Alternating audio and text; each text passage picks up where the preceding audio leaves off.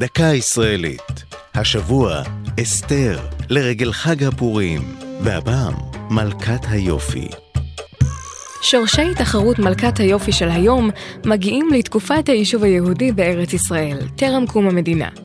כבר בשנות ה-20 נערכו כאן תחרויות יופי, שבהן התמודדו מועמדות על התואר אסתר המלכה העברייה. זו נבחרה בכל שנה בט"ו בשבט, ובקרנבל הפורים של תל אביב נסעה בראש העד לא ידע, במכונית פתוחה לכל תשועות ההמונים. הצגת המלכה הנבחרת עמדה במרכז נשפי הפורים הגדולים שארגן יזם התרבות, ברוך אגדתי.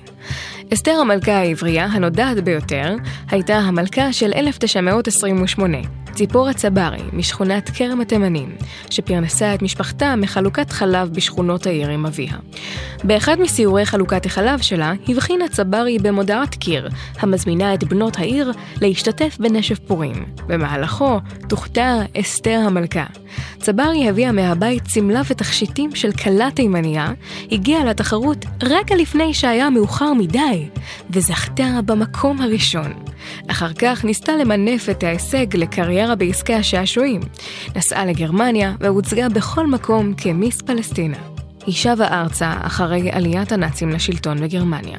צברי הלכה לעולמה בשנת 94. זו הייתה דקה ישראלית על אסתר ומלכת היופי. כתבה מיקה נחטיילר, ייעוץ הדוקטור חזקי שוהם, הגישה עדן לוי.